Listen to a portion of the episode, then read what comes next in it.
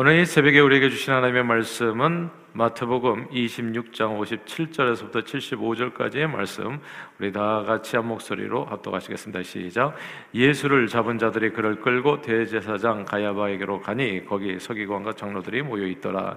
베드로가 멀찍이 예수를 따라 대제사장의 집들에까지 가서 그 결말을 보려고 안에 들어가 하인들과 함께 앉아 있더라. 대제사장들과 온 공회가 예수를 죽이려고 그를 칠 증거 거짓 증거를 찾음에 거짓 증인이 많이 왔으나 얻지 못하더니 후에 두 사람이 와서 이르되 이 사람의 말이 내가 하나님의 성전을 헐고 사흘 동안에 지을 수 있다 하더라 하니 제사장이 일어나서 예수께 묻되 아무 대답도 없느냐? 이 사람들이 너를 치는 증거가 어떠하냐? 하되 예수께서 침묵하시거늘 대제사장이 이르되 내가 너로 살아계신 하나님께 맹세하게 하노니 내가 하나님의 아들 그리스도인지 우리에게 말하라. 예수께서 이르시되 네가 말하였느니라. 그러나 내가 너희에게 이르노니 이후에 인자가 권능의 우편에 앉아 있는 것과 하늘 구름을 타고 오는 것을 너희가 보리라 하시니 이에 대제사장이 자기 옷을 찢으며 이르되 그가 신성 모독하는 말을 하였으니 어찌 더 증인을 요구하려 보라. 너희가 지금 이 신성 모독하는 말을 들었도다. 너희 생각은 어떠하냐? 대답하여 이르되 그는 사형에 해당하니라 하고 이에 예수의 얼굴에 침 뱉으며 주먹으로 치고 어떤 사람은 손바닥으로 때리며 이르되 그리스도야 우리에게 선지자 노릇하라. 너를 친 자가 누구냐? 하더라. 베드로가 바깥들에 앉았더니 한 여종이 나와 이르되 너도 갈릴리 사람 예수와 함께 있었도다 하거늘 베드로가 모든 사람 앞에서 부인하여 이르되 나는 네가 무슨 말을 하는지 알지 못하겠노라 하며 앞문까지 나아가니 다른 여종이 그를 보고 거기 있는 사람들에게 말하되 이 사람은 나사렛 예수와 함께 있었도다 하며 베드로가 맹세하고 또 부인하여 이르되 나는 그 사람을 알지 못하노라 하더라. 조금 후에 곁에 섰던 사람들이 나와 베드로에게 이르되 너도 진실로 그 도당이라 내 말소리가 너를 표명한다 하거늘 그가 저주하며 맹세하여 이르되 나는 그 사람을 알지 못하노라 하니 곧 닭이 울더라. 이에 베드로가 예수의 말씀에 닭 울기 전에 내가 세 번 나를 부인하리라 하심이 생각나서 밖에 나가서 심히 통곡하니라. 아멘.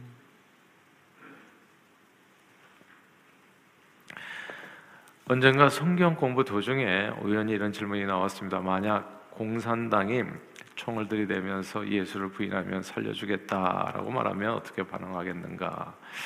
였습니다. 이제 평소에 이런 생각 별로 안 하잖아요, 대부분. 여러분 가운데 그런 생각 자주 하시는 분이 계세요? 이런 생각 별로 해보지 않은 질문에서 대부분 즉답하지 못하고 머뭇, 머뭇거리고 있었는데 누군가 본인의 생각을 거침없이 이야기하셨습니다. 그분은 그런 질문에 대해서 평소에 생각을 하셨다고 하더라고요. 생각을 해봤는데 나한테 만약에 그런 일이 벌어지게 된다면 공산당이 예수를 믿으면 죽이고 아, 예수를 부인하면 살려주겠다 이렇게 위협하면 자기는 속마음으로는 예수님을 믿고 그러나 입으로는 예수님을 부인해서 그 순간을 모면하겠다 하셨습니다. 그게 오랫동안 자기가 생각을 해봤다는 시뮬레이션을 해보고 나는 이런 경우를 당하면 이렇게 얘기해야지 아 그래가지고 그렇게 그냥 딱 얘기를 하신 거예요 즉답을. 마음속으로는 이렇게 예수님 제 마음 아시지요. 저 주님 사랑해요. 속으로는 그렇게 기도하면서 언제든 겉으로는 예수 모른다고 이야기하겠다는 것이었습니다. 그분은 예수님께서 저희가 처한 특별한 상황을 주님께서는 이해해 주지 않겠나. 이해해 주시고 겉으로 부인한 자기 잘못을 용서해 주실 것이라 확신했습니다. 여러분들은 어떻게 생각하시나요? 아니 공산당이 정말 총불을 딱 들이대고 예수 믿으면 죽이고 예수 부인하면 살려주겠다고 하면 어떻게 반응하시겠습니까? 예수님을 인정하고 나는 그래도 예수 믿겠어요 하고 그냥 깨끗이 목숨을 바쳐서 그 순간 순교의 길을 가시겠습니까? 아니면 예수를 부인하고 일단 모면하고 내가 또 할 일도 많고 또 어떻게 쓰임 받을지 모르는데 아, 순간을 모면하고 예수 부인하고 살아남으시겠습니까? 한인 작가가 쓴 작품 중에 최초로 노벨 문학상 후보로까지 오른 아, 소설이 하나 있었습니다. 1964년에 출판된 순교자라고 하는 소설입니다. 아, 김응국이죠. 아, 그 작가가 영어 이름은 리처드 캠. 이제 한, 한인 작가예요. 이제 나이가 들어가지고 미국에 이제 오셔가지고 이제 미국에서 활동하면서 이 글을 썼는데 이 한인 작가가 쓴 소설 순교자는 당시 미국 소설 분야에서 무려 20 10주 동안 이제 베스트셀러 자리를 차지했었다 합니다. 1965년도에는 미 도서상 후보에까지 지명되었었고 이후에 약 20개국 언어로 이제 출판된 아, 꽤 뛰어난 작품이죠. 이 소설 순교자는 6.25 전쟁 당시에 실제 발생했던 사건을 모립으로 해가지고 쓴 소설입니다. 이야기는 대략 국군의 평양 탈환에서부터 시작됩니다. 육군의 이제 한 정보 장교는 6.25 전쟁 직전에 평양에서 일어난 목사 집단 처형 사건의 진상을 조사하면서 이들의 죽음을 정치적으로 이제 이용해서 선전하고자 하는 목적에서 이제 그 사건 조사에 들어가게 된 거예요. 근데 사건의 진상을 파악하던 중에 놀라운 사실들을 알게 됩니다. 전체 14명의 목사들이 이제 체포가 되어졌는데 전쟁이 벌어지면서 공산당이 제일 먼저 이제 이제 목사님들을 이제 잡은 거죠. 이제 반동 분자라고 해가지고 그래서 14명의 이제 이 목사님들이 이제 체포가 되었는데 그 중에 12분이 이제 처형을 당했고 신 목사님과 한 목사님이라는 딱 두 명만 살아남았는데 한 목사라고 하는 젊은 목사님은 이제 정신 이상자가 되어서 있어가지고 이제 정신 이상자로 살아남은 거고 이제 정상적으로 이렇게 유일한 생존자는 딱 한 명인 거예요. 신 목사님이라는 분. 근데 이상하게도 신 목사님은 누가 물어도 그때 무슨 일이 있었는지에 대해서 말을 안 하는 거예요. 침묵을 지켰던 겁니다. 그러다 보니까 평양 교인들은 살아남은 이 신 목사가 틀림없이 이 사람이 빨갱이다. 네. 그래가지고 다른 열두 목사를 갖다가 팔아 넘겼다. 그래서 그렇게 처형된 열두 목사를 갖다 순교자라고 생각을 했던 겁니다.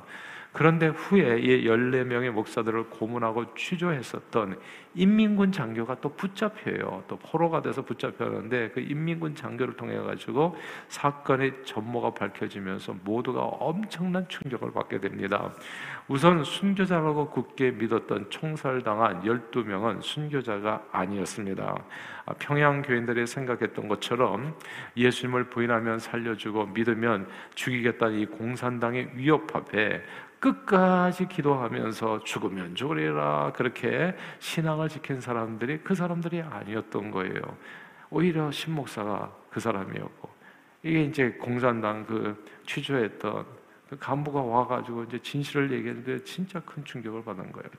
이 12명이 죽었던 사람은 모두 다 비굴하게 주님을 다 부인하고 살아남겠다고 그렇게 아동바동거리다가 총살을 당했던 겁니다. 평소에 선배 목사들의 신앙심에 크게 감동하면서 따랐던 이 젊은 후배 목사 한 목사님이 자기가 존경하던 목사님이 죽어가는 순간 속에서 목숨을 구걸하고 마지막 처형하는 순간 처형장에서까지도 주님을 부인하는 모습을 보면서 나는 예수 안 믿을 테니까 나는 예수 없, 상관없으니까 예.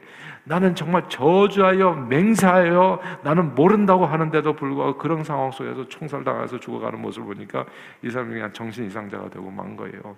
그 전에는 그렇게 강대상에서 설교도 잘하시고 말씀도 잘하시고 은혜 충만하셨던 분이 죽음의 현장 앞에 가지고는 너무나 쉽게 예수 신앙을 저버리고 살겠다고 발버둥치는 그런 모습을 보면서 한 목사님이라는 분이 정신이 돌아버린 겁니다.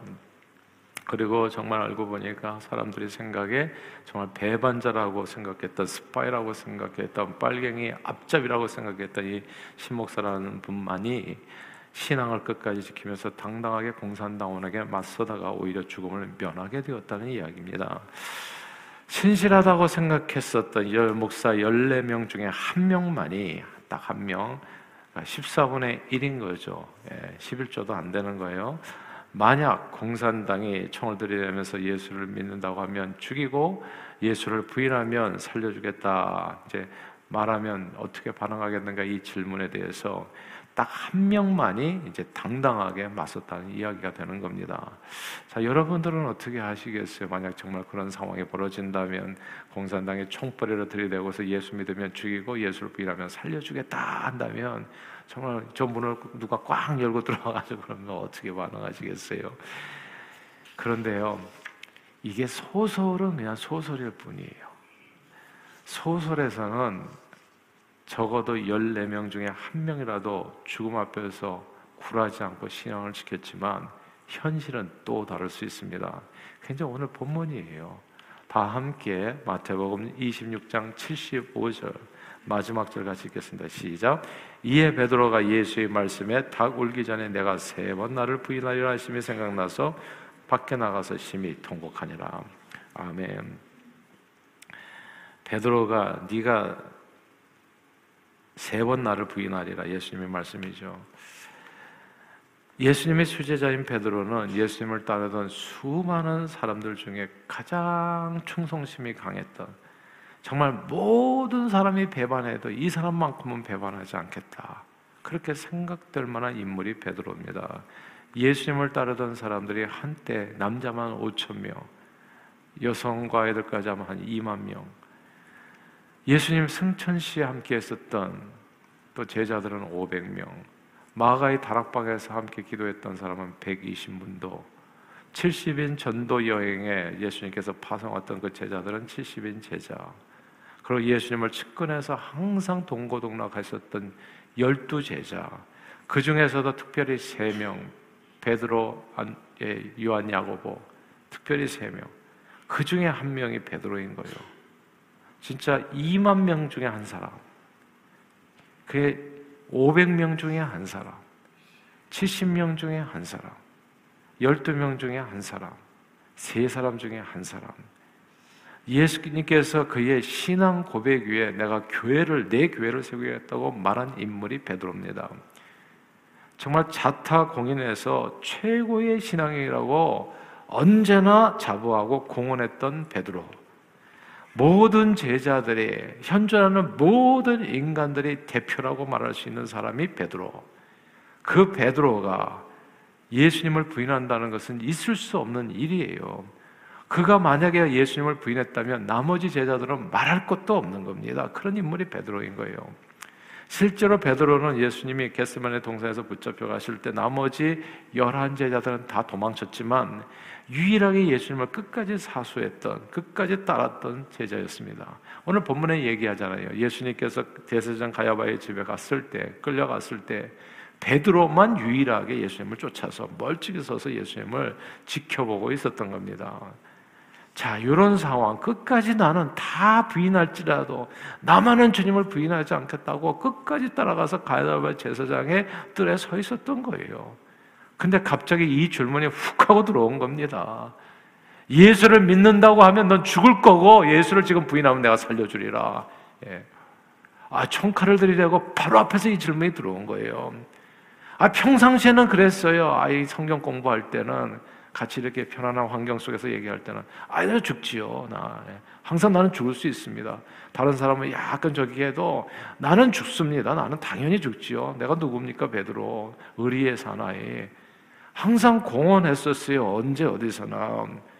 근데 갑자기 그 질문이 확 진짜 총칼 앞에서 나오니까 베드로는 일단 모른다고 하는 겁니다. 일단 일단은 예, 소나기는 피해야지. 모든 사람 앞에서 예수님과의 관계를 부인하면서 야 네가 무슨 말 하는지 잘 모르겠다. 갑자기 질문이 들어오니까 당황하지 않았겠어요? 아, 네가 무슨 말 하는지 모르겠다. 그래서 어물쩍 넘어갑니다. 그런데 이 정신을 추스릴 시간도 없이 똑같은 질문이 다시 오는 거예요. 청칼을 들이대고 네가 지금 예수 믿는다고 하면 넌 죽고 예수를 부인하면 내가 너 살려줄게. 아 그러니까 두 번째 이 질문이 들어오니까 베드로가 그냥 진짜 그 사람 죽이는 분위기거든요. 그런 분위기가 아닐 때는 말을 쉽게 했었어요. 언제든지 아유 나도 죽을 수 있습니다. 예. 근데 갑자기 이 질문이 진짜 총칼 앞에서 오니까 베드로가 두 번째 답은 맹사하여 부인하여 나는 그 사람을 모른다. 이렇게 이야기합니다. 그런데 모든 일이 다 3, 세 번이잖아요. 예수 믿는다고 하면 너 지금 오늘 죽는다. 그리고 너 부인하면 오늘 내가 살려줄게. 너는 예수를 믿는가? 그랬을 때 베드로의 대답이 오늘 74절입니다. 오늘 본문 74절 한번 읽어볼까요? 74절 시작. 그가 저주하며 맹사에 이르되 나는 그 사람을 알지 못하노라 하니 곧 닭이 울더라. 아멘. 세 번째는 맹세 정도가 아니라 I cursed 해버렸어요. 나는 그 XX를 모른다. 예. 나는 정말 그 인간을 모른다. 이렇게 저주하여 맹세하여 베드로는 완전히 주님을 부인합니다. 그래서 소설은 정말 소설일 뿐입니다. 소설에서는 예수님을 끝까지 부인하지 않은 사람이 한 명이라도 있었는데 신목사님이랑 한 분이라도 있었는데 오늘 본문의 실제 상황에서는요 5천 명, 500명, 120명, 70명, 12명, 3명 그리고 한 명도 없었어요. 노상 모든 사람이 다 주를 버릴지라도 나는 결코 버리지 않겠다고 공언했던 베드로 맞아. 모든 사람들 앞에서 예수님을 저주하고 맹세하여 부인했습니다. 여러분은 어떠시겠어요? 여러분들께도 누가 총불을 들이대고 예, 칼을 들이대고 예수 믿는다고 말하면 너 지금 죽는다. 예수 부인하면 살려줄게. 이렇게 말한다면 뭐라 답변하시겠습니까? 놀라운 사실은 이거예요. 이 질문보다도 더 놀라운 사실은 뭐냐면 우리 주님께서는 이미 우리가 모두 주님을 부인하리라는 것을 알고 계셨다는 점입니다. 저는 그게 그렇게 위로가 될 수 돼요. 진짜 큰 위로가 돼요. 주님은 나의 연약함을 아신다는 거. 언제든지 우리는 주님 버리고 떠날 수 있는 사람들이라는 거. 요거를 주님이 아신다는 거. 주님이 모르셨으면 얼마나 분하고 원통하겠어요. 내가 너희들에게 어떻게 해줬는데 너희가 나한테 이럴 수가 있나? 굉장히 억울해하지 않았겠어요? 제 십자가에 죽어가는 순간에서도 눈을 감지 못했을지 몰라요. 근데 주님은 이미 아세요. 우리가 언제나 신목사라는 사람은 이 땅에 존재하지 않는다는 거. 예. 그냥 everybody 14명 중 14명 다. 5천 명이면 5천 명 깡그리다.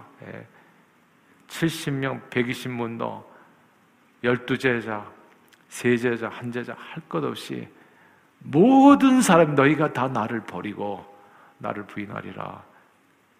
주님은 알고 계셨다는 거죠. 그리고 더욱 놀라운 사실은 이겁니다. 오늘 이렇게 오늘 본문에서 철저하게 예수님을 부인했던 바로 이 제자 베드로가 그리고 이 제자와 함께 예수님을 부인하고 다 도망쳤던 그 제자들이 후에 도대체 무슨 약을 먹었는지 한 사람도 빠짐없이 변화돼서 진짜 순교자들이 되었다는 점입니다. 열두 제자 중에 야고보는 제일 먼저 순교했고 다른 제자들도 앞서거니 뒤서거니 모두 순교의 길을 걸었고 오늘 본문에서 찐으로 부인을 예수님을 찐으로 부인했던 이 베드로 사도는 로마에서 십자가에 거꾸로 달려 기꺼이 예수 신앙을 증거하면서 자신의 목숨을 희생 제물로 드렸습니다.